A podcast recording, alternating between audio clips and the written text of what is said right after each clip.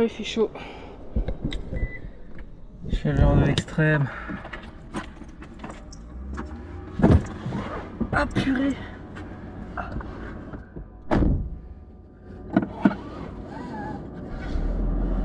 Thierry. Emmène-moi rue de Gramont à Bordeaux. Calcul de l'itinéraire jusqu'à la rue Gramont-Bordeaux. Début de l'itinéraire vers rue Gramont. Rejoignez l'itinéraire. Tous ces noms vous disent quelque chose? Ce sont les noms qui peuplent nos rues, nos boulevards et nos avenues. Pour vous, ce ne sont peut-être que des noms plus ou moins familiers, des indications GPS, le nom de la rue avec la meilleure boulangerie du coin. Mais qu'est-ce que ces noms affichés dans l'espace public viennent nous dire de l'histoire? Nos rues sont peuplées de grands hommes, de grands hommes esclavagistes. Qu'est-ce que cela dit de nous? Sur la façon dont on perçoit notre histoire Est-ce que remettre cela en question, c'est vouloir effacer et réécrire l'histoire? Le mois de mai 2021 marquait les 20 ans de la loi Taubira, une loi qui a reconnu l'esclavage des Noirs comme crime contre l'humanité.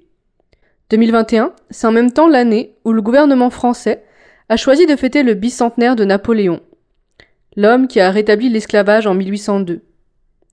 Et le 10 mai 2021, la date officielle retenue pour l'abolition de l'esclavage en France, la brigade anti-négrophobie était jugée pour la dégradation de la statue de Colbert, un des rédacteurs du Code noir, qui trône devant l'Assemblée nationale. Tous ces événements simultanés nous disent une chose. L'histoire de l'esclavage, c'est une question politique. Pendant ce mois de mai 2021, avec La couleur de l'art, la clameur Podcast Social Club et Africulture, on s'est posé plein de questions. L'esclavage n'est-elle qu'une question mémorielle N'est-elle qu'un mauvais souvenir qui appartient au passé? Quelle est la place des voix de la diaspora noire dans ce débat? Et quels outils utiliser pour faire entendre ces voix? Est-ce que le podcast aurait pas un rôle à jouer dans tout ça? Et enfin, comment garder trace de toutes ces interrogations? Alors, on a réfléchi à tout ça collectivement lors d'un festival en ligne nommé La couleur des rues. Et cet épisode, c'est un peu la restitution de toutes les réflexions qui ont été débattues par nos invités. Alors, prenons le temps de décortiquer chacune de ces questions ensemble. Vous le voulez bien? Retrouvez la couleur de l'art La couleur de l'art. Le podcast qui traite de la question de la race dans l'art. Histoire crépue. My African Cliché. c'est que, c'est que l'homme africain n'est pas assez entré. Isolation là thermique. montrer qu'il n'y a pas que des nègres enchaînés sur des scènes, il y a aussi des gens Des qui parlent. Minga On ne peut woke. séparer le problème du sort de l'art, Noir Atlantique. le problème du sort de l'homme africain. Et pour vous, quelle est la couleur de l'art? Carfa Diallo pour l'association Mémoire et Partage. Visite du Bordeaux colonial. Donc on va démarrer cette visite guidée. Euh, ce parcours, c'est le parcours quartier de sucre. C'est le parcours qui se déroule dans les quartiers sud de Bordeaux. C'est l'un des sept parcours euh, des visites guidées du Bordeaux Nègre. Des visites guidées que nous avons lancées en France euh, en 2012. Aujourd'hui à, Bordeaux, nous avons sept parcours du nord au sud, de l'est à l'ouest. Nous avons aussi lancé un parcours à La Rochelle, un parcours au Havre et un parcours à Bayonne. Le parcours que nous allons faire euh, cet après-midi, ce 16 mai, est un parcours qui s'appelle Quartier de Sucre. C'est dans les quartiers sud de Bordeaux.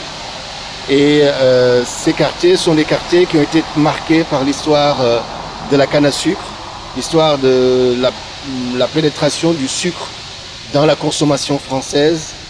Et c'est ici, dans ces quartiers-là, qu'une partie de l'histoire du sucre s'est écrite en France. Donc c'est un parcours qui sera en six étapes. Chaque étape est une trace de l'histoire de l'esclavage et de la traite des Noirs ici à Bordeaux. Et chaque étape sera un moment d'esclavage, de la capture à la liberté. Ici, ce sera l'étape de la capture. La prochaine étape, nous serons dans la cale d'un bateau, la cale d'un navire négrier. Nous parlerons des conditions dans lesquelles on a transporté ces hommes, ces femmes et ces enfants. Il y aura une étape sur euh, la plantation, la troisième étape. la plantation qui est la destination de ces esclaves. Une étape sur la résistance, parce que ces hommes, ces femmes et ces enfants vont résister. Il y aura une étape sur le métissage, parce que cette histoire, aussi tragique soit-elle, est aussi une histoire qui a enrichi euh, notre humanité. Puis on finira par une étape sur la liberté, ce sera la dernière étape, ce sera euh, devant le musée d'Aquitaine. Donc six étapes, chaque étape une trace de l'histoire de l'esclavage et de la traite des Noirs à Bordeaux, et chaque étape un moment d'esclavage, de la capture à la liberté. Mais je précise toujours en commençant ces visites que euh, les, les, les, Européens n'ont inventé ni la traite des Noirs ni l'esclavage. Avant qu'ils arrivent en Europe, il existe deux formes de traite et d'esclavage des Noirs. La première, c'est celle qui est faite euh, par les Noirs africains entre eux, les subsahariens. L'Afrique connaissait des royaumes et des empires très développés avant l'arrivée des Européens. Et qui dit royaume dit empire, dit des systèmes de domination interne dans le continent. Et euh, il y avait en Afrique, comme il y avait partout dans le monde, ce qu'on appelait l'esclavage de captivité, qui était le résultat de guerres tribales, de guerres de royaumes, de guerres d'empires. C'était une règle de la guerre, une règle militaire qui était acceptée, que lorsqu'on triomphait de ses, de ses voisins, on pouvait les mettre à son service. Donc première forme de traite des esclavages des Noirs, celui qui est fait entre Noirs africains. Deuxième forme de traite et d'esclavage des Noirs, celui qui est fait par les Arabes, qui a duré 14 siècles, ça commence au 7e siècle jusqu'au 20e siècle. Les Arabes ont déporté, ont capturé, déporté et mis en esclavage des Noirs africains. Les historiens disent qu'il y en a environ 17 millions qui ont été euh, euh, qui ont été déportés et mis en esclavage par les Arabes pendant 14 siècles. Nous, nous allons parler de la traite de l'esclavage des Noirs par les Européens qui commence au 15e siècle. Euh, et ce sont les Portugais qui sont les premiers à commencer la traite de l'esclavage des Noirs, et à arriver en Afrique. Euh, moi, je suis d'origine sénégalaise et le Sénégal a été portugais pendant deux siècles avant de devenir français par la suite. Au Portugal, des villes comme Lisbonne, comme Porto, comme Lagos étaient des ports négriers. Et euh, les Portugais sont suivis par les Anglais avec Liverpool, Bristol, Londres, par les Hollandais avec Amsterdam, par les Danois avec Copenhague, par, euh, euh, par les Espagnols avec Séville. Les Espagnols ont fait peu de traite puisqu'ils sous-traitaient euh, aux Français notamment euh, la vente d'esclaves africains. Et en France, on va avoir quatre principaux ports négriers français. Nantes est le premier port négrier français. 1700 bateaux ont quitté Nantes et ont fait le commerce triangulaire. Bordeaux, deuxième port négrier. 500 bateaux ont quitté Bordeaux et ont fait le commerce triangulaire. Ensuite, La Rochelle, Le Havre, mais aussi d'autres petits ports comme Bayonne, Rochefort, Dunkerque, Saint-Malo, Rouen, Lorient, Brest, jusqu'à Marseille ont fait la traite des Noirs et l'esclavage. Il y a une différence qui est très importante à savoir entre le port négrier et le port colonial. Si Bordeaux est le deuxième port négrier, c'est-à-dire en nombre de bateaux qui ont fait le commerce triangulaire, hein, qui passe par l'Afrique, Bordeaux est le premier port colonial. C'est-à-dire que c'est le port euh, français qui s'est le plus enrichi grâce à l'esclavage. La particularité de la traite et de l'esclavage occidental, euh, c'est sa racialisation. Parce chez les Noirs africains, comme chez les Arabes, tout le monde peut se retrouver en esclavage. L'esclavage est le fruit d'un rapport de force économique, militaire et politique. Chez les Européens, on va inventer la race. On va justifier l'exploitation des Noirs par une idéologie qu'on va construire en toutes pièces. C'est d'abord une justification religieuse, par Dieu qui vient dire, l'Église, que les Africains sont des sauvages, donc on peut les mettre en esclavage. C'est une justification légale, la loi des hommes. En France, c'est le Code noir, sous Louis XIV en 1685 qui dit que l'esclave est une marchandise.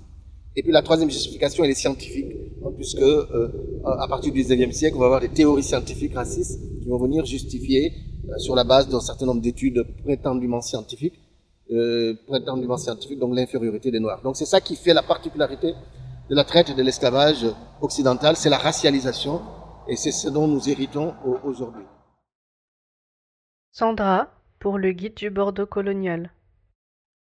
Bordeaux, en fait, c'est tout simple. Il y a une logique historique à faire un guide euh, du Bordeaux colonial, car je vais juste euh, rappeler euh, rapidement, Jean-Pierre l'a dit, mais en fait, durant l'époque moderne, donc le plus gros port négrier, c'était Nantes, et Bordeaux était toujours donc à profiter de cette excuse d'être un port de commerce en droiture, donc il va de Bordeaux aux Antilles, mais en fait, le commerce en droiture profite directement de l'esclavage sans le risque en fait de la traite négrière. Donc finalement, d'un point de vue marchand, c'était même moins dangereux.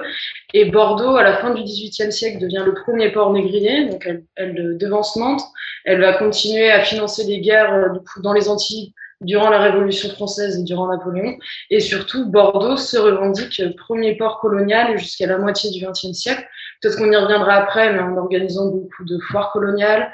Euh, il y a beaucoup de grandes firmes coloniales, telles que Morel et Prom, Picombière, qui vont faire que Bordeaux est aussi riche.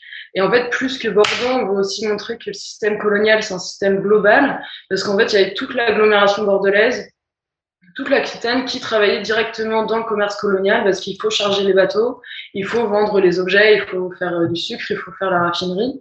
Et donc, euh, Bordeaux est euh, un gros pôle colonial, et en fait, l'a toujours affirmé dans son histoire, l'a toujours revendiqué, et le revendique même toujours, parce qu'il y a quand même toujours un lien fort avec les Outre-mer, comme on l'a vu d'ailleurs pendant du coup le contre-sommet, on a appris qu'il y avait un conseiller municipal spécialisé à Bordeaux dans les relations avec l'Afrique. Donc ça fait partie de l'histoire bordelaise d'être une ville coloniale et une ville anciennement négrière. Donc c'est pour ça qu'on a choisi Bordeaux. Et aussi peut-être pour titiller aussi le fait qu'il y a un tabou énorme dans cette ville. C'est-à-dire que alors que Nantes va travailler plutôt sur ces questions bien après même les villes en Angleterre, mais Nantes en fait va avoir un travail notamment avec le mémorial de l'abolition de l'esclavage. Bordeaux, il y a un tabou universitaire réel, il y a un tabou historique, il y a un tabou politique, qui est peut-être dû aussi à autant d'années de municipalité à droite. Et euh, le premier ouvrage qu'on cite tout le temps, euh, donc c'est Éric Sogera en 1995, donc Bordeaux port négrier.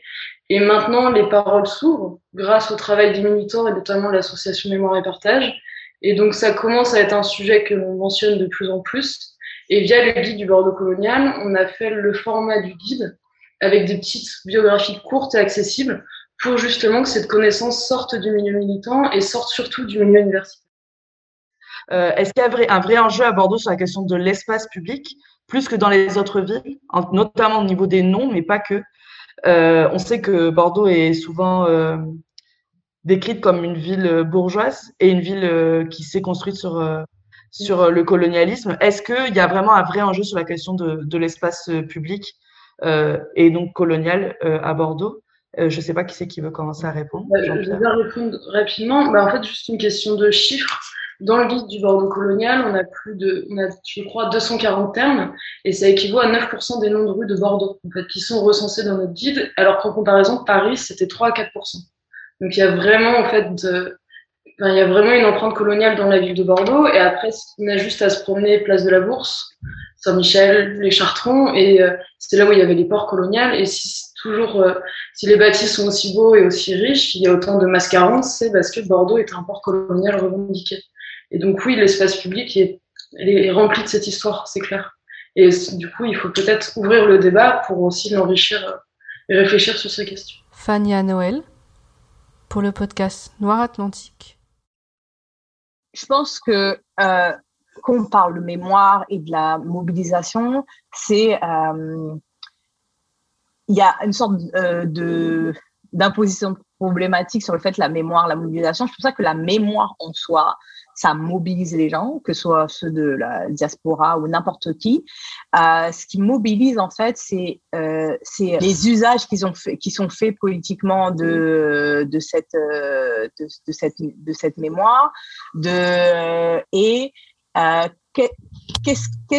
comment on transforme ça? Comment c'est euh, c'est comment c'est transformé? Donc, je pense que ce qui est mobilisé, ce qui mobilise, c'est euh, le révisionnisme qui a lieu autour euh, de l'esclavage, c'est le négationnisme qui peut avoir lieu euh, aussi autour de la réalité de l'esclavage, mais le négationnisme aussi de l'afterlife, de comment euh, l'esclavage et ses conséquences perdurent et euh, crée des crée des, des rapports de domination et crée euh, des euh, de l'altérité encore aujourd'hui. Et je pense que ce qui mobilise, c'est ça, c'est la négation de euh, pourquoi aujourd'hui, en 2021, euh, les, les personnes noires subissent encore les conséquences de l'esclavage et comment l'histoire est refaite, réécrite, niée sur et la réalité de l'esclavage, ses conséquences, ses conséquences euh, sur le système euh, sur le système économique, sur comment ça a reformaté euh, un nouveau système économique, comment ça a été euh, un proto-capitalisme, mais aussi sur comment ça a créé une nouvelle catégorie. Il y a Sylvia Winter, par exemple, qui parle de, de non-humain, c'est-à-dire comment ça a retiré cette catégorie, une partie des, personnes noires de, de, de, de ce que est est humain et que cette catégorie humain maintenant est problématique qu'elle comprend que certaines personnes euh, de ça. Donc je pense que c'est ça qui mobilise. Je pense que ce qui mobilise, c'est pas la mémoire en soi, parce que la mémoire est quelque chose de euh, qui peut qui peut pas avoir de vérité. En fait, c'est ça. C'est dire que c'est difficile euh, d'appeler à une vérité de la mémoire parce que on n'aura jamais la mémoire complète de toutes les expériences individuelles de l'esclavage, de, de, de, la, de la somme de ces expériences individuelles qui fait l'expérience collective, de tout ce qui s'est passé, de tout, de tout ce qui n'a pas été dit, ce qui a été dit, qui a été officiel, qui c'est dans les, archives. Donc, on ne peut pas euh, prétendre avoir une, une big picture qui serait, voilà, ça c'est la mémoire. Cette réflexion de Fanny à Noël, elle m'a fait penser à un passage du livre Le triangle et l'hexagone, Réflexion sur une identité noire de Mabula Soumaoro, dont je vous avais déjà lu un extrait dans l'épisode 1. Le vécu, la voix, les histoires de ceux qui ont été vaincus, conquis, dominés, manquent à l'appel. Par conséquent, comment serait-il possible de véritablement témoigner de cette histoire traumatique sur plusieurs générations? Et à l'échelle mondiale si certaines des preuves et des archives ne sont tout simplement pas accessibles? Cette question est primordiale en ce qu'elle remet en cause les fondements mêmes de la discipline scientifique qu'est l'histoire. En effet, lorsqu'il s'agit de la diaspora noire africaine, l'approche scientifique traditionnelle se révèle, de facto, tout à fait insuffisante et incomplète. Le témoignage complet, intégral, ne peut émerger. À ce propos, Hartmann déclare Je faisais, moi aussi, partie des témoins qui manquaient à l'appel. La prise en compte de ce dont j'avais hérité m'avait mené à ce cachot, mais à présent, tout cela me paraissait hors de portée. Je pouvais émunérer l'ensemble des débats portant sur les conséquences catastrophiques que constitue le fait d'avoir été un bien meuble, de s'être vu refuser la protection de la citoyenneté et d'avoir été privé du droit à l'égalité. La réalité était que nous vivions encore dans un monde dans lequel le racisme fait le tri entre les riches et les pauvres et décide de qui vit et qui meurt. Cela expliquait en partie ma présence dans ce cachot. Mais il y avait également quelque chose de l'ordre de l'intime. Traîner dans cette pièce vide était ma façon à moi d'essayer de comprendre de quelle manière ce souterrain m'avait créé et marqué.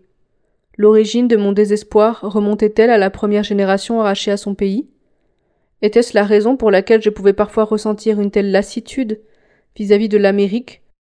S'agissait-il de la pression exercée par toutes les mères perdues ou bien de celle des enfants devenus orphelins? Ou était-ce lié au fait que, pour chaque génération, le joug d'une vie abîmée et le désarroi de ne pas être reconnu, d'être considéré comme un perpétuel étranger, se faisaient de nouveau ressentir?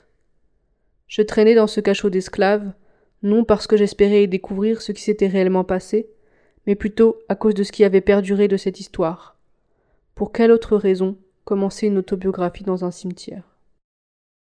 Alors, j'ai un peu découpé l'extrait que cite Mabula Soumaoro dans son ouvrage, et je vous laisse vous y référer pour lire l'extrait en entier. Revenons au propos de Fania. Si ce n'est pas la mémoire qui mobilise, alors qu'est-ce que c'est? Donc, euh, donc, ce qui compte, c'est euh, la politique qui est faite avec, et ce qui compte, c'est de s'engager dans, dans, le combat politique de euh, qu'est-ce qu'on fait de l'histoire, qu'est-ce qu'on dit de l'histoire, qu'est-ce qu'on retient, euh, de l'histoire et comment on utilise les analyses euh, de ces euh, de ce long temps historique, de ce temps historique qui est pas si loin, pour en, pour en faire quelque chose, pour en faire un, un outil de lutte, pour baser, pour faire de la transmission, mais aussi pour comprendre les rapports de domination qu'il y a actuellement dans des pays comme la France, entre la France, l'Europe, on va dire, le, le nord global et euh, des pays d'Afrique, de la Caraïbe, d'Amérique latine, comment euh, les, les, rapports, euh, la politique raciale joue aussi entre des personnes qui sont pas blanches, comment le colorisme joue, comment plein de choses. Donc en fait c'est ça. Donc je pense que ce qui mobilise c'est c'est la politique. La politique mobilise toujours et la mémoire est un terrain euh, est un terrain euh, politique. Donc, je pense que c'est important de l'assumer comme tel euh, pour pas tomber dans les pièges de euh, soit de exhaustivité, parce que c'est ça qui est demandé, qu'on essaye de dire ah oui la mémoire, et après on se dit ah oui mais il y a ça, ne s'est pas parlé de ça.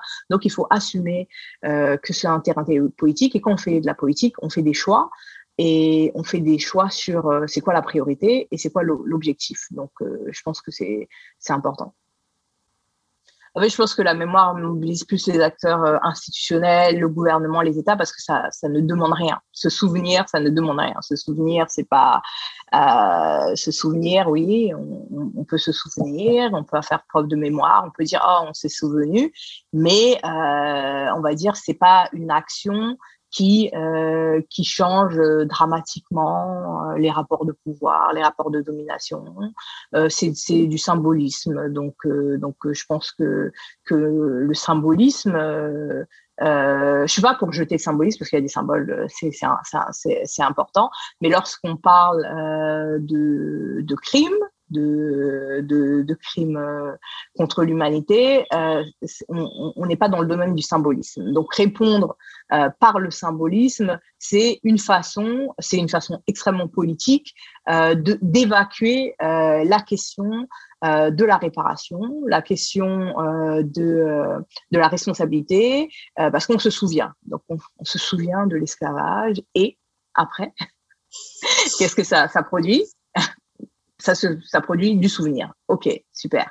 Euh, donc voilà, donc je pense que c'est du symbolisme et répondre par du symbolisme, euh, répondre par du symbolisme à une question aussi politique et aussi cruciale que euh, l'esclavage, de que la continuité de l'esclavage, des, des, conséquences que ça a, de, des conséquences et comment ça ça, ça produit euh, est bien ancré la, la, la suprématie blanche, euh, la colonialité, le colonialisme, etc. Euh, la l'altérisation de plein de gens, ben ça ça permet euh, de de, de de, faire de la politique sans euh, sans en dépolitisant. Parce que dépolitiser quelque chose c'est très c'est très politique donc je pense que c'est pour ça que euh, la mémoire c'est euh, la mémoire c'est c'est c'est quoi le mot encore?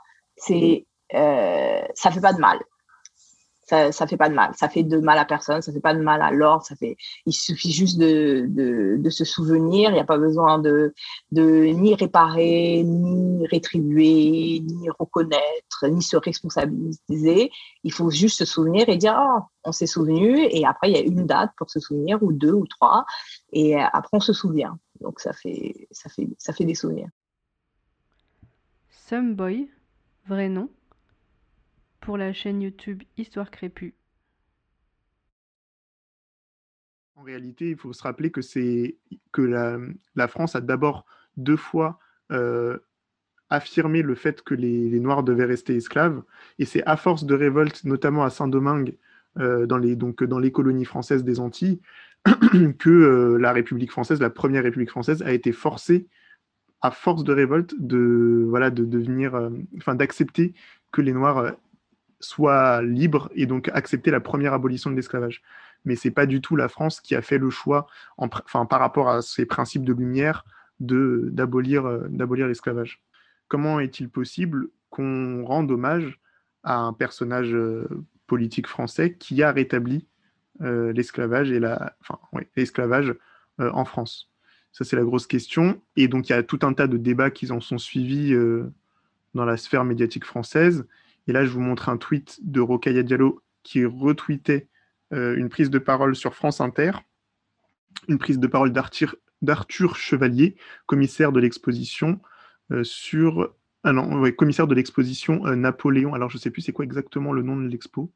Je crois que c'est Napoléon, je ne sais plus le, titre exact. Mais en tout cas, ce qu'il a dit, c'est ce qu'on va entendre tout de suite et qui a, fait, qui a suscité pas mal de débats. On parle pas assez on ne parle que de ça, c'est bien normal d'ailleurs. Le rétablissement de l'esclavage est une faute morale, bien sûr. Crime, double crime, triple crime, on peut multiplier les adjectifs. Il n'y a aucune ambiguïté là-dessus. Et ça ne viendrait à l'idée d'aucun historien sérieux de nier sa responsabilité dans ce fait, de dire qu'effectivement la Révolution française l'avait aboli en 1794 et que de ce point de vue c'est une régression. Ce monsieur oublie au passage de dire que quand on l'avait aboli quelques années avant, on avait aussi été les premiers à le faire. Donc au petit jeu de qui oui, est le plus mais monstrueux. Il l'a rétabli, Napoléon. J'ai très bien compris, mmh. mais là on voit bien que c'est un petit peu la France dont on parle, pas seulement de Napoléon. Et c'est un petit peu ce. Il est... aurait pu ne pas le rétablir, ce que je veux dire. Il aurait absolument. Non mais attendez, ouais. moi j'ai aucune ambiguïté là-dessus. C'est une faute morale. Et en plus de ça, il était plutôt au courant qu'il commettait aussi une forme de transgression morale, parce qu'il y avait beaucoup d'écrits à l'époque de l'abbé Grégoire de Robespierre qui étaient contre l'esclavage. Donc ils le savaient. Voilà. Une fois qu'on a dit ça, euh, l'Occident n'a pas inventé euh, l'esclavage. Euh, Il y avait des esclaves à Athènes qui n'étaient pas noirs. Il est évident que sous le Premier Empire, tous les esclaves étaient noirs puisqu'ils habitaient dans les colonies, mais ils n'étaient pas esclaves parce qu'ils étaient noirs. Pour la bonne et simple raison, par exemple, qu'en France, qu'on pourrait appeler métropolitaine, les Noirs étaient libres. Donc on peut parler d'État raciste, si vous voulez. C'est pas, c'est pas, c'est pas un Mhm. État qui est lié à la couleur de peau. Donc c'est deux sujets différents. Bon, voilà, vous avez un peu entendu euh, les, arguments, euh, la justification donc d'Arthur Chevalier sur, euh, sur le rôle de Napoléon quant au rétablissement de l'esclavage. Alors, euh, Selma qui disait ce que je trouve très intéressant, c'est le déni total de l'histoire en disant qu'ils n'étaient pas esclaves parce qu'ils étaient noirs. Voilà. Ça, c'est la fin de son intervention. Il essaye en gros de d'invalider l'id- enfin, la théorie du racisme systémique en disant que euh, il s'avère que, que les principaux, enfin que tous les esclaves étaient noirs parce qu'ils étaient aux Antilles, c'est ce c'est comme ça qu'il le présente, mais euh, c'est pas parce qu'ils étaient noirs qu'ils étaient esclaves, parce qu'il dit qu'il y avait des esclaves, il y avait des personnes noires en France par exemple et qui étaient libres. Bon, on va voir dans ce qu'on va lire que euh, c'est faux et que euh, donc il y avait vraiment un lien entre les personnes noires et le statut d'esclave à ce moment-là. Donc c'est un peu ce genre de polémiques qui ont enflammé les débats euh, de cette semaine. C'est Napoléon Bonaparte qui parle, il dit ⁇ Je suis pour les Blancs parce que je suis blanc. Je n'en ai pas d'autre raison, et celle-ci est la bonne. Tels sont les mots prêtés à Napoléon dans les Mémoires sur le consulat, sorte de carnet de bord rédigé entre 1794 et 1804 par l'homme politique et historien Antoine Claire Thibaudot. Dans les colonies restituées à la France en exécution du traité d'Amiens, du 6 germinal en 10, l'esclavage sera maintenu conformément aux lois et règlements antérieurs à 1789. Il en sera de même dans les autres colonies françaises au-delà du cap de Bonne-Espérance. La traite des Noirs et leur importation dans lesdites colonies auront lieu conformément aux lois et règlements existants avant la dite époque de 1789. Bon, déjà là, on voit qu'il y a bien écrit la traite des Noirs euh, et que le, le statut, enfin la couleur de peau le fait d'être noir était lié au fait d'être esclave à ce moment-là. Et c'était législativement euh, visible. Et le code noir était toujours en application. Donc quand euh, le, le commissaire de l'expédition sur Napoléon nous dit que c'était pas parce qu'ils étaient noirs qu'ils étaient esclaves, bah, on peut se dire qu'il fait peut-être pas très bien son travail.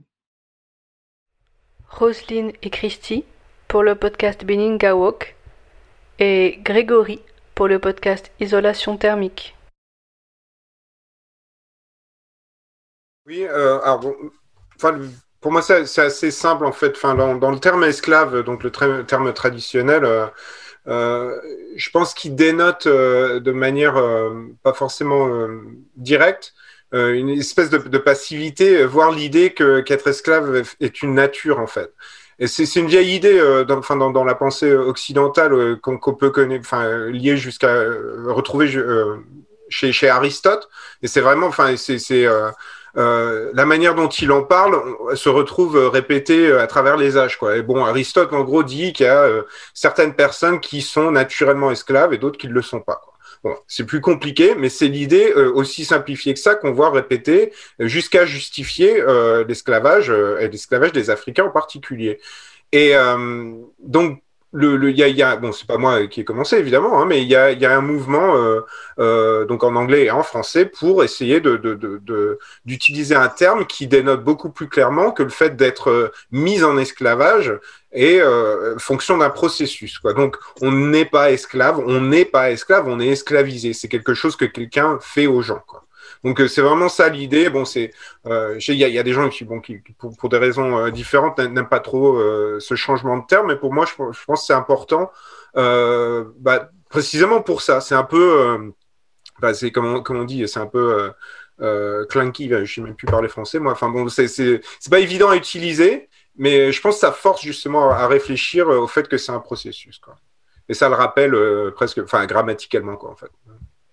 Et pour moi, enfin, quand on parle d'esclavage, on parle aussi forcément, enfin, de, colonialisme. Et dans ce sens-là, euh, bon, les termes sont différents, les expériences sont différentes, mais je pense qu'il y a une, euh, comment dire, un fil rouge euh, de, traitement, enfin, comment dire, de- de- d'expérience de, de l'Occident, du racisme qui, connecte, enfin, qui, qui, qui, qui, crée des liens, quoi.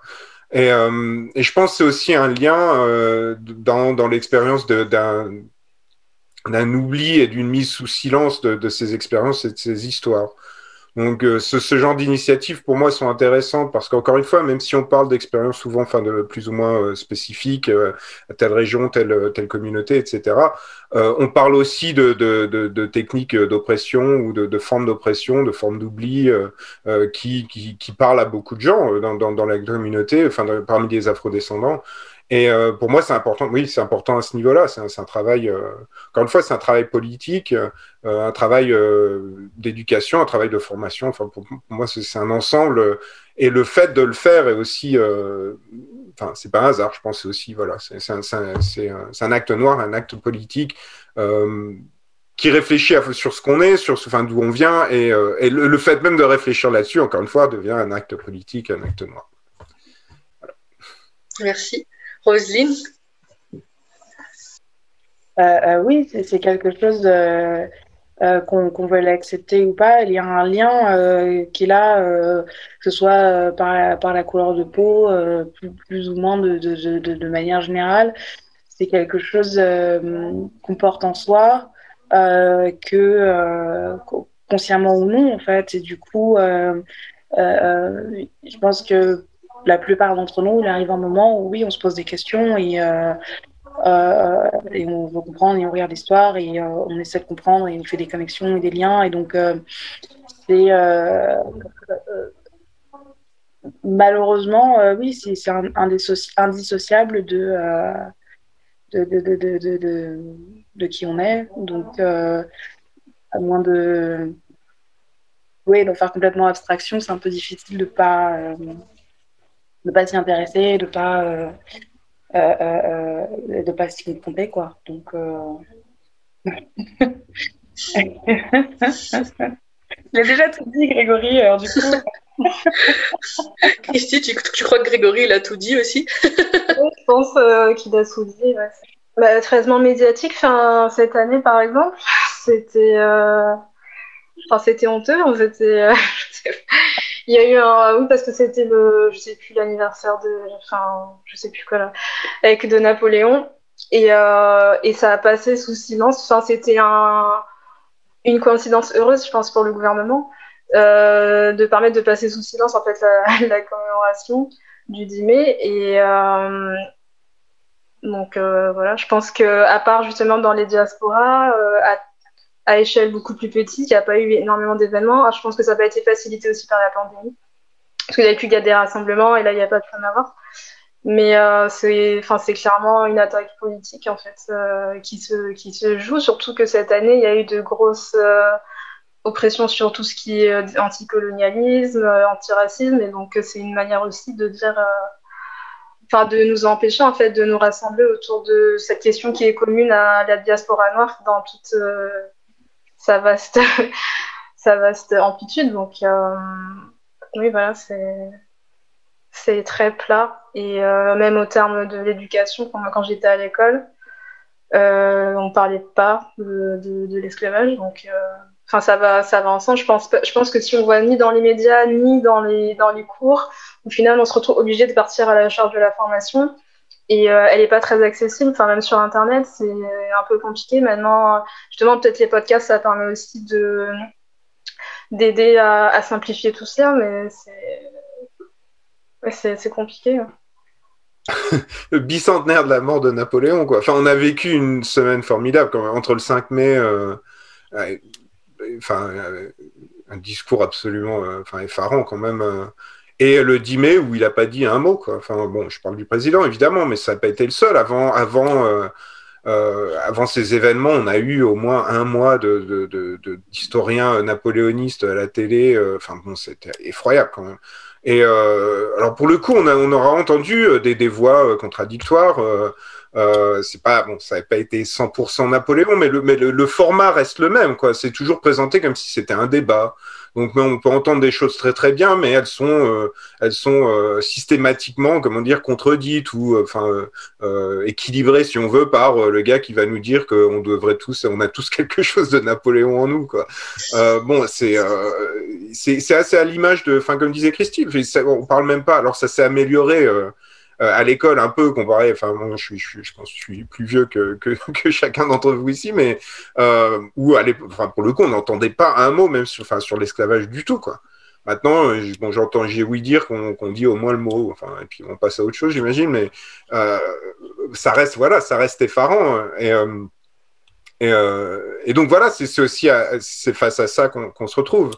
Euh, je pense, comme je crois que c'est Roselyne qui disait tout à l'heure, enfin, et, Christy aussi, euh, euh, on est obligé de s'éduquer nous-mêmes de, déjà. Et je pense, enfin, le, pour, pour en revenir à, la question précédente, euh, le, podcast, c'est aussi euh, d'une certaine manière, euh, donc, enfin, une manière de, d'ouvrir ça à d'autres, quoi. Enfin, pas, pas, pas tant de, de, mettre à, à, élèves ou quoi, mais vraiment juste bah, voilà, les ressources auxquelles on a eu accès. Euh, voilà, pour essayer de les, rendre plus, euh, les plus, plus accessibles à d'autres. Parce que, donc je disais, c'est, enfin, générationnellement, pour moi, Internet a changé la donne énormément. Euh, avant, euh, bon, voilà, c'était faire ce bon, c'était un travail similaire, mais pour avoir accès à ces ressources et aussi les partager, c'était une autre histoire. Et donc les, les podcasts, pour moi, c'est aussi c'est aussi efficace pour ça, parce que bon, c'est enfin c'est à la fois une archive comme Rose disait, mais aussi euh, bon une fois que c'est enfin c'est immédiatement accessible à beaucoup plus de gens que ça aurait pu l'être il y a il y a 20 ans quoi. Euh, ouais, j'allais juste te dire, je pense que euh, c'est peut-être parce qu'il ouais, faut pas voir le podcast comme euh, comme le, le, le, le, comment dire l'outil euh, le, seul outil en fait dans, dans, dans cette diffusion, dans, dans, le partage. Euh, par exemple, une combinaison avec les réseaux sociaux, etc. Ça peut être, et je pense que c'est l'une des meilleures options à prendre, de sorte que effectivement quelqu'un qui va pas euh, pour X ou Y raison avoir la possibilité d'écouter euh, 50 minutes ou ne serait-ce que 25 minutes, puisse se rabattre euh, sur, sur un autre média, enfin ouais, un autre support qui est réseaux sociaux, pour quand même retirer un, peu d'informations.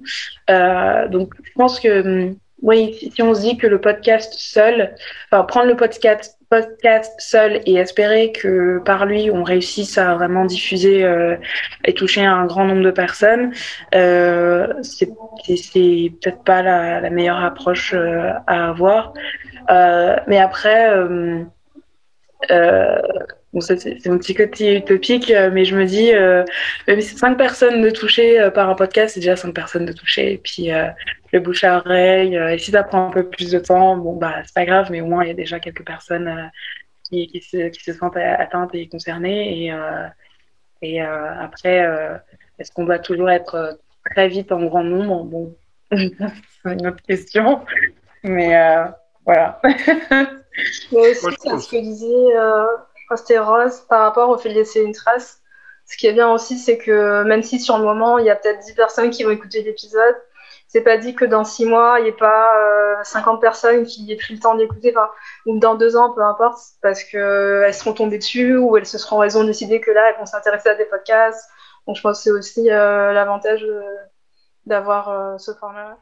Teju du podcast My African Cliché. Ah, alors en fait, le cliché ultime, je vais dire, en fait, hein, sur, euh, sur l'Afrique, le, le cliché ultime, c'est c'est celui qui a été euh, mis en musique par l'ancien président français Nicolas Sarkozy. c'est que, que l'Afrique n'a pas d'histoire et que en fait l'homme africain n'est pas rentré dans l'histoire. Et je dois dire que ce cliché a, a, contribué à 40 ou 50% à la création de ce podcast. Le reste, ce sera, alors c'est plutôt la question de mes enfants, enfin de mes deux filles, euh, qu'on entend sur le podcast d'ailleurs. Euh, donc voilà, ça c'est le plus important. Et je trouve que le cliché sur l'esclavage est bien lié à celui-là, parce qu'en fait, il a fallu cacher la réalité sur l'esclavage pour pouvoir euh, ne pas nous faire entrer dans l'histoire. En fait, c'est c'est nous vendre l'idée que, euh, que, que nos ancêtres ont, ont, été des esclaves, ont été des victimes, et que ça expliquerait pourquoi les Africains euh, sont des assistés, sont des victimes, sont ceci là. En fait, ça a été la base de beaucoup de choses, de beaucoup d'excuses euh, pour, euh, que, enfin, pour, pour que puissent être commis euh, certains, certains crimes qui continuent. Donc, on va, on va dire ça. Aujourd'hui, je suis à, je crois que la, la semaine dernière, j'ai fait le 101e épisode en français. Et, merci. Et en fait, j'ai l'impression que, plus ça continue, enfin, plus j'en fais, et plus j'ai l'impression qu'il y en a encore beaucoup à faire. Euh, et ça, c'est ça, c'est passionnant.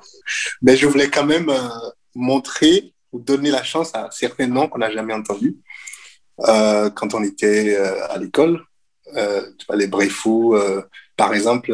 Brefou, c'est une esclave dont on n'entend jamais parler. Elle, était, elle a été achetée au Ghana, enfin, dans, dans, dans l'actuel Ghana. elle s'est retrouvée dans les dans les colonies danoises.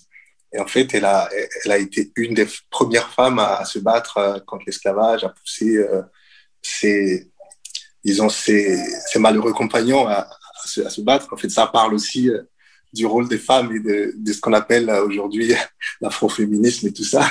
En fait, c'est des gens qui ont, qui, qui sont battus sans, comment dire ça, tu vois, il n'y avait pas d'étiquette, il n'y avait pas de, catégorie. C'était juste la liberté et tu vois se battre pour la liberté. Euh, Ikiano, qui est une ancienne esclave affranchie, qui a qui a écrit sa biographie. Euh, dans une année assez intéressante, il a écrit sa biographie en 1789. C'est quand même une date importante pour, les Français. Et euh, ça n'a pas empêché que la Convention en France à l'époque ne, vote pas tout de suite l'abolition de l'esclavage, parce que on peut le voir après, mais c'est représenté aujourd'hui comme une euh, en fait, la Convention aurait euh, aboli l'esclavage. Mais c'est totalement faux parce que c'était pas ça, enfin, c'était pas ça comme, ça s'est pas passé comme ça, je veux dire. Et en fait, l'abolition, la, première abolition de l'esclavage en France est arrivée complètement par hasard. Celle en Angleterre, c'est surtout par rapport aux Quakers.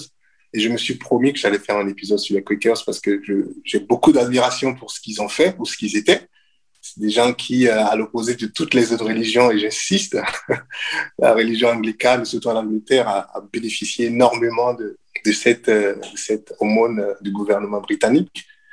Euh, les Quakers ont, lutté depuis le début. C'est des gens qui excluaient leurs membres qui achetaient des esclaves. En fait, ils allaient jusqu'à les exclure et, euh, et ils, ont, ils ont lutté. les Thomas Clarkson et tout ça Granville Sharp, ils ont vraiment lutté, ils ont vraiment fait le nécessaire, mais ça n'empêche que quand on prend, si je reviens à la France et je m'arrêterai là pour éviter le délire, en fait, quand on prend l'exemple de Victor Schœlcher en France, où on nous a dit que c'était lui qui avait aboli l'esclavage, quand on présente ça comme ça, jamais on ne rend hommage à tous les esclaves qui sont morts, parce que c'est eux qui ont lutté en permanence. Il y en a plein qui sont morts, ceux qui ont survécu ont continué, mais ils ont, ils ont, ils ont perdu leur vie à essayer de se libérer. C'était quand même le message qu'il fallait nous faire passer en tant que, en tant que, tous les gosses qui sont à l'école, c'est de dire que euh, on a essayé de réduire des gens, de les maintenir en, esclavage, et ils n'ont jamais, ils se sont jamais résignés. Ils ont continué sur des siècles. Enfin, depuis le début, la première évolution contre l'esclavage a eu lieu euh, à peine trois ans après l'arrivée des esclaves en Angleterre, par exemple. Donc, c'est important. Ils ont lutté tout le temps. Et ça, c'est les vrais héros de l'abolition de l'esclavage. Et quand ils sont morts et qu'on a finalement arrêté ça, bah, en fait, leurs descendants n'ont rien. ils n'ont rien eu. Ils n'ont ils ont jamais été indemnisés. Et c'est les maîtres qu'on a indemnisés. Euh, c'est assez parlant. Rossé pour le projet Parler d'années de la Terre et Samba Doucouré d'Africulture.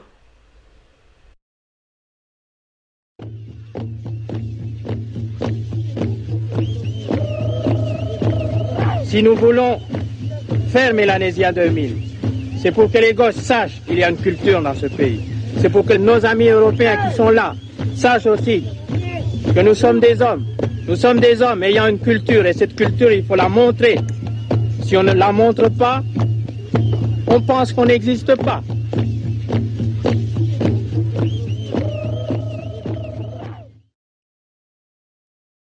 Euh, donc c'était euh, Jean-Marie euh, Chibaou, donc discours Mélanésie, Mélanésia 2000. ok. tu as un commentaire à ajouter sur, sur ce titre? Disons que ben, euh, ce qui est intéressant, c'est pour, ça aussi qu'on l'a mis en premier morceau, c'est que euh, en fait, ce qu'il dit, en fait, euh, c'est ça résume en fait tout, tout, tout, tout ce que j'aurais voulu dire, c'est-à-dire que euh, au final, euh, voilà, son mémoire, euh, son mémoire, on tient pas debout, mais pour avoir une mémoire, bah, faut montrer qu'on a une culture. Et en fait, c'est un peu tout ce que détruit le colonialisme, c'est-à-dire que le colonialisme, il, en fait, il vient à un endroit en disant, bah, cet endroit est vide. Tu vois, ça fait Christophe Colomb a découvert l'Amérique, il y avait rien. Et en fait, ce que ce que ce qu'a tenté d'empêcher Jean-Marie Tchibaou, c'est dire ici on a une culture. Donc, si vous venez, vous découvrez rien du tout. On a une culture, on existe. Et donc, en fait, Mélanésia 2000, c'était le festival culturel qu'il voulait créer. Et euh, ça montre comme quoi il n'y a rien de plus politique que la culture. Voilà. Et donc, faire un projet comme ça, c'est un projet euh, de musique, mais c'est de la culture et c'est de la politique parce que euh, l'idée, c'est de montrer l'histoire, de, de, de, une mémoire de cette histoire-là et euh, montrer que ben non, c'était pas vide en fait. Euh, c'est tous ces gens-là, euh, les exilés, les, euh, enfin tous ces gens-là en fait n'étaient pas des pages vides qui ont été remplies. Et euh, ça remet en question toutes ces histoires d'intégration, etc. et tout. Mais enfin, sans rentrer dans ces débats-là, euh, ça fait partie de l'idée quoi. Et pour moi, son intro, son intro vit ça vraiment. C'est ce qu'il dit. Et puis c'est bah, voilà, c'est quelqu'un qui s'est fait assassiner comme c'est pas le seul dans ce projet-là. Beaucoup se sont fait assassiner malheureusement dans les artistes qui sont dans, ce projet-là. Et euh, voilà, pour moi, c'était euh, une sorte d'hommage. C'était intéressant de, de, de, mettre ça en, en, introduction. Quoi. On pouvait passer à l'extrait suivant. Mmh. Euh, donc, il s'agit euh, de la des les colombes de la Révolution. Est-ce que tu veux en dire un mot juste avant qu'on passe l'extrait? Alors, les colombes de la Révolution. Euh, donc ça, c'est Burkina Faso, pareil. Hein, c'est ça, c'est c'est pas les trucs qui nous sont tombés dessus. C'est comme Mélanésia 2000 de Jean-Marie Chibaou. Jean-Marie Chibaou, en fait, en regardant des documentaires, je me suis dit non, mais, voilà, faut trouver un truc. Et d'ailleurs, je me demande si c'est pas dans un docu que j'ai que j'ai que j'ai entendu ça.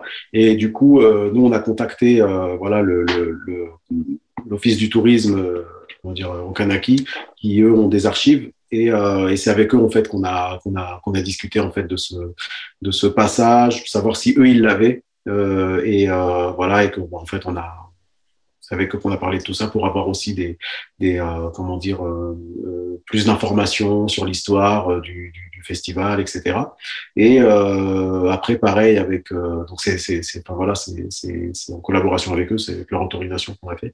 Et pareil en fait pour donc là les colombes de la révolution on parle du Burkina Faso. Euh, et en fait, euh, donc c'est pareil, c'est avec le, le, comment dire euh, la radio d'État en fait qui est aujourd'hui la télévision radio de, de, Burkina en fait qu'on a qu'on a pu voir ça et parce que c'est pareil, c'est dans à travers un documentaire en fait que j'ai découvert ces artistes là qui étaient en fait des un groupe de femmes colombes de la Révolution qui jouaient après les discours de Thomas Sankara. Thomas Sankara, en fait, était euh, vraiment un grand passionné de musique. Et en fait, il avait demandé à, un très bon ami à lui, euh, donc musicien et professeur de guitare, euh, de euh, Abdoulaye Sissé, il s'appelle Abdoulaye Sissé, donc de, de, former deux groupes. Donc un groupe de femmes, les Colombes de la Révolution, savoir que Sankara était très féministe, et un groupe d'enfants, les petits soldats au point levé. Et, et en fait, donc là, donc moi, quand je regarde un documentaire, je tombe sur euh, le générique du documentaire qui est un morceau des colombes de la Révolution. Et donc, je fais des recherches et donc, effectivement, un certain Abdoulaye Sissé sort, euh, sort de mes recherches et donc, je le contacte.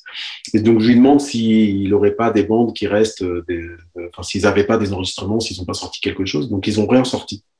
Donc, euh, on finit par penser que peut-être qu'il reste des bandes là où ils allaient euh, s'entraîner et donc c'était à la radio d'État, quoi, tout simplement. Et donc, euh, me trouve des bandes là-bas et il me les envoie, on les, on les numérise et, euh, on entend des morceaux. Il y a un morceau que j'aime beaucoup euh, qui s'appelle Hommage à Mohamed Maïga. Euh, je l'aimais beaucoup ce morceau parce qu'il a un côté très soul justement. Euh, euh, quand je disais qu'on parlait de l'esthétique, il y a un côté très à l'américaine, très soul, un peu à la Barry White, à la Isaac Hayes, etc. Et ce morceau, je l'aime beaucoup, mais je sais pas qui c'est Mohamed Maïga sur le moment. Et on décide donc de, de comment dire, ce morceau-là, de le, de, le, de le nettoyer, de nettoyer les bandes, de, de le numériser, etc. Et, et au même moment, quand nous on fait ce projet, en fait, il y a Issa Maïga qui, euh, qui, qui, qui, parle de son livre qui euh, Noir n'est pas mon métier. Et euh, c'est là que j'apprends en fait que ben, son père est décédé quand elle avait 6 ans, que c'était un journaliste qui était très proche de Thomas Sankara. Et donc, quand je vois bah, Thomas Sankara, un morceau, les la Révolution, qui font un hommage à Mohamed Maïga, je me dis, mais peut-être qu'il y a un lien. Et on découvre effectivement qu'il y a un lien, donc on, on contacte Aïssa Maïga, on lui en parle, et voilà, on se rend compte qu'on a découvert un morceau euh, euh, du Burkina, hommage à son papa, quoi. Et là, en fait, on, on, on, palpe vraiment le fait que, euh, oui, euh, il, faut, euh, il faut mettre en lumière l'histoire et la mémoire de, de, de, de nos aînés ça devient plus que palpable, on en a la preuve. Et, et donc, du coup, voilà, forcément, ça encourage plus par rapport à, à, ce genre de projet. Et, et, nous, ça nous donne encore plus de, encore plus de, de on va dire, d'énergie, quoi, pour continuer sur, sur ce genre de, sur ce genre d'idée, quoi. Et donc, voilà, il y a cette histoire autour de, autour de ce morceau, quoi. Ça je vous disais, chaque morceau a une histoire, c'est ça qui est assez passionnant. Et, et du coup, c'est un peu aussi, euh, il y a quelque chose de marrant dans le fait où, euh, bah, tu, tu rencontres du coup Aïssa Maïga, et euh, donc son père euh, est un militant et euh, elle, elle finalement, elle est, elle, elle s'engage à travers euh, son art. Ouais. Et, et, toi, toi aussi, euh, ton père était un militant et voilà décolonial et et, tu, et toi aussi, tu te retrouves finalement à t'engager dans l'art sans ça, forcément qu'en plus les histoires de vos parents soient à l'origine même de vos engagements, mais il y a une continuité finalement qui se fait quoi. C'est ça, il y a une énergie, il y a une continuité, il y a un truc qui s'explique pas. Et c'est ça qui est, qui est assez intéressant. Donc, euh, pouvoir re, retisser du lien par rapport à ça, c'est surtout aujourd'hui, l'époque euh, l'époque le demande, quoi, tu vois, d'une certaine mmh, manière. Mmh. Et euh, donc, du coup, ça, ça, ça crée ça crée quelque chose de, de, de, on va dire, ça crée du récit et donc ça crée, euh, ça crée du mode d'emploi, quoi. C'est ça qui est intéressant aussi.